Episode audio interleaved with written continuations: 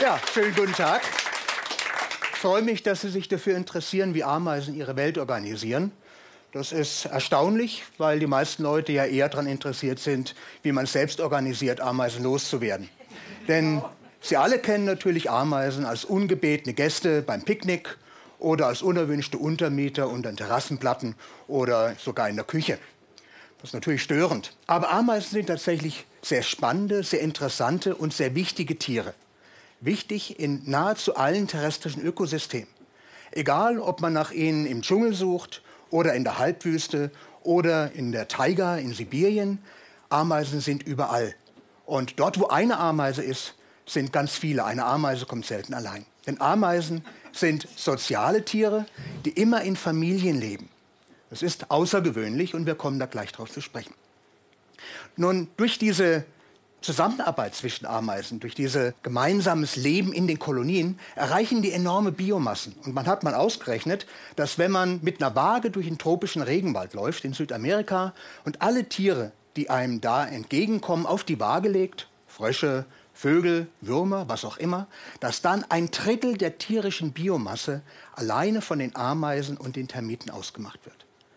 Das heißt, daraus können Sie sehen, welche zentrale Rolle in diesem Ökosystem die Ameisen spielen.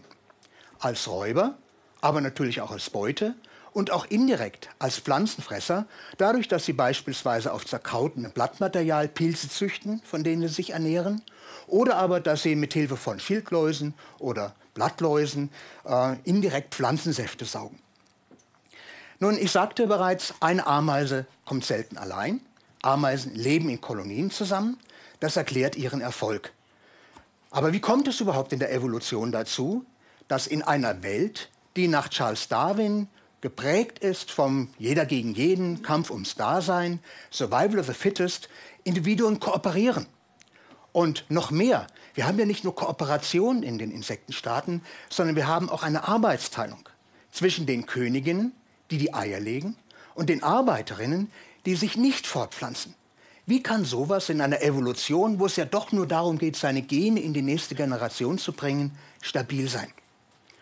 Nun, Charles Darwin war auf dem richtigen äh, Dampfer, als er gesagt hat in seinem Buch oder geschrieben hat in seinem Buch 1859, dass die Selektion nicht nur am Individuum, sondern an der ganzen Familie angreifen kann. Mittlerweile verstehen wir recht gut, wie es in der Evolution zu Kooperation und Arbeitsteilung kommen kann, wie Insektenstaaten stabil sein können in der Evolution. Und wir wissen mittlerweile auch, dass es nicht nur bei der Entstehung der Insektenstaaten oder anderer Tierstaaten zu Kooperation und Arbeitsteilung gekommen ist, sondern dass Kooperation und Arbeitsteilung auch in ganz anderen Kontexten in der Evolution ganz entscheidend wichtig waren. Und zwar überall dort, wo aus einfachen Vorstufen etwas Komplexeres, Größeres entstanden ist. Und in der Biologie nennen wir das die großen Übergänge oder the Major Transitions. Zum Beispiel bei der Entstehung von Genomen. Da kommt es zur Kooperation zwischen vormals konkurrierenden kleinen DNA-Stücken. Oder bei der Evolution der eukaryontischen Zelle, das heißt der Zelle von Tieren, von Pflanzen, von Pilzen.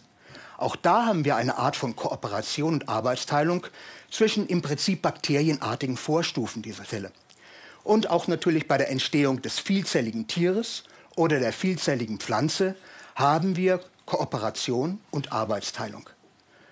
Und durch diese Kooperation und Arbeitsteilung haben wir Synergieeffekte.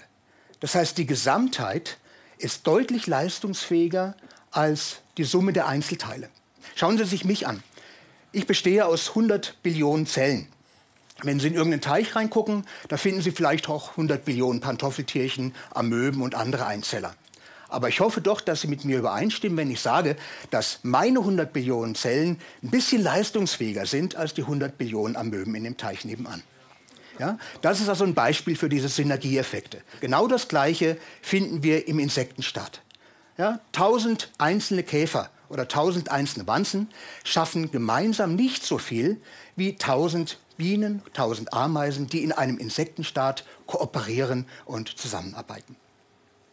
Nun, wir beschäftigen uns in unserer Forschung überwiegend mit der Frage, wie funktioniert ein Ameisenstaat, was geht im Inneren vor.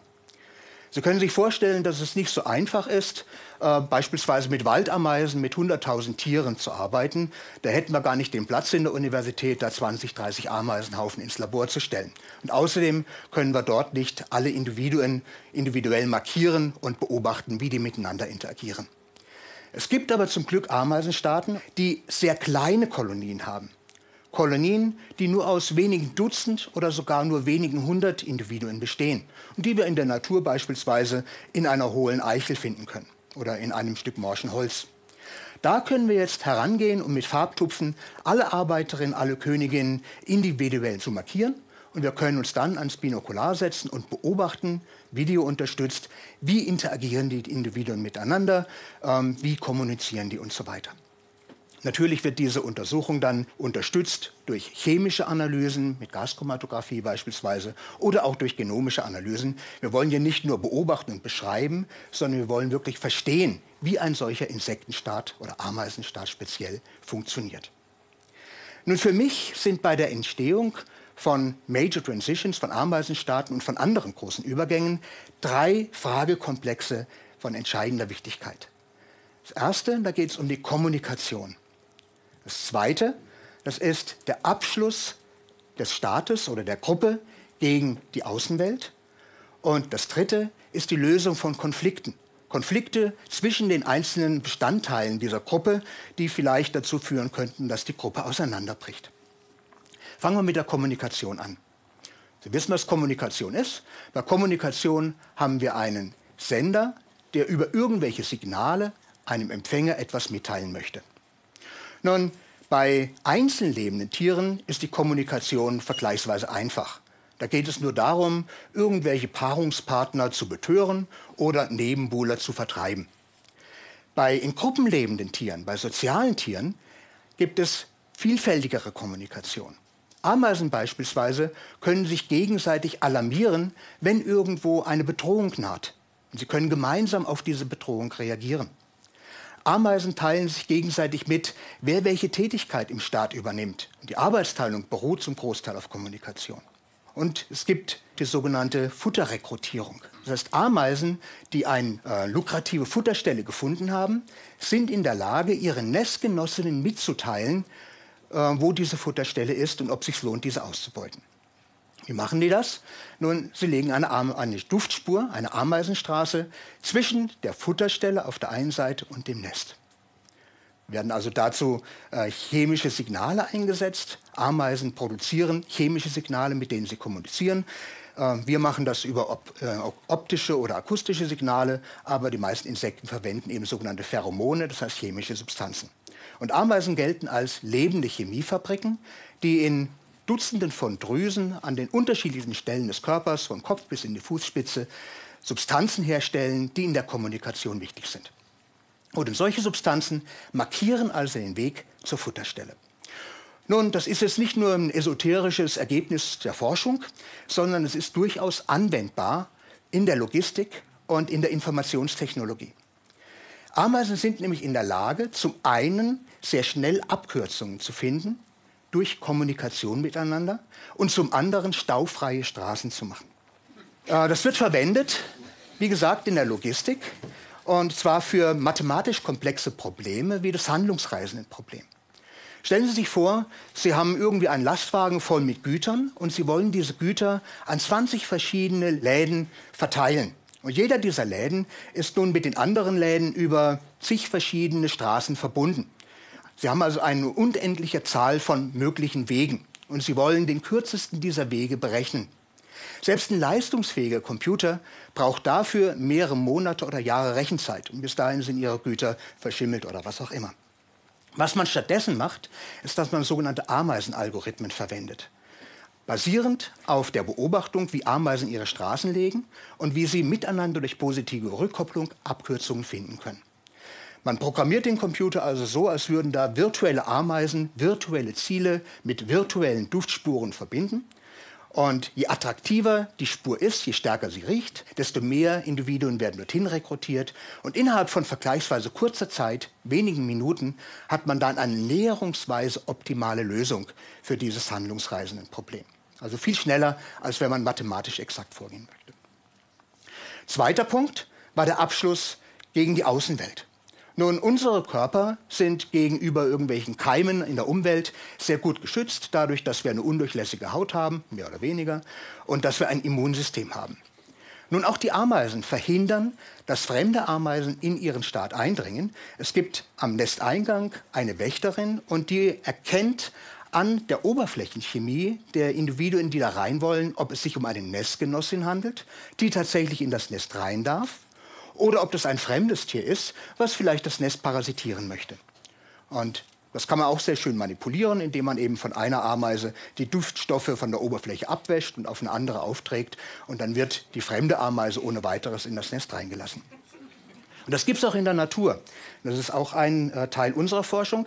Es gibt sogenannte parasitische Ameisen, die es geschafft haben, diese Nestgenossinnenerkennung anderer Staaten zu umgehen und einfach in fremde Nester reinzugehen und die zu übernehmen. Der letzte Punkt ist für mich eigentlich der interessanteste. Das ist nämlich der Punkt der Konflikte im Staat. Nun, Ameisenstaaten, Bienenstaaten galten sehr lange als konfliktfreie, harmonische Superorganismen, in denen alle Individuen zusammenarbeiten, mehr oder weniger mit dem Ziel, das Gesamtwohl des Staates gemeinsam zu erhöhen.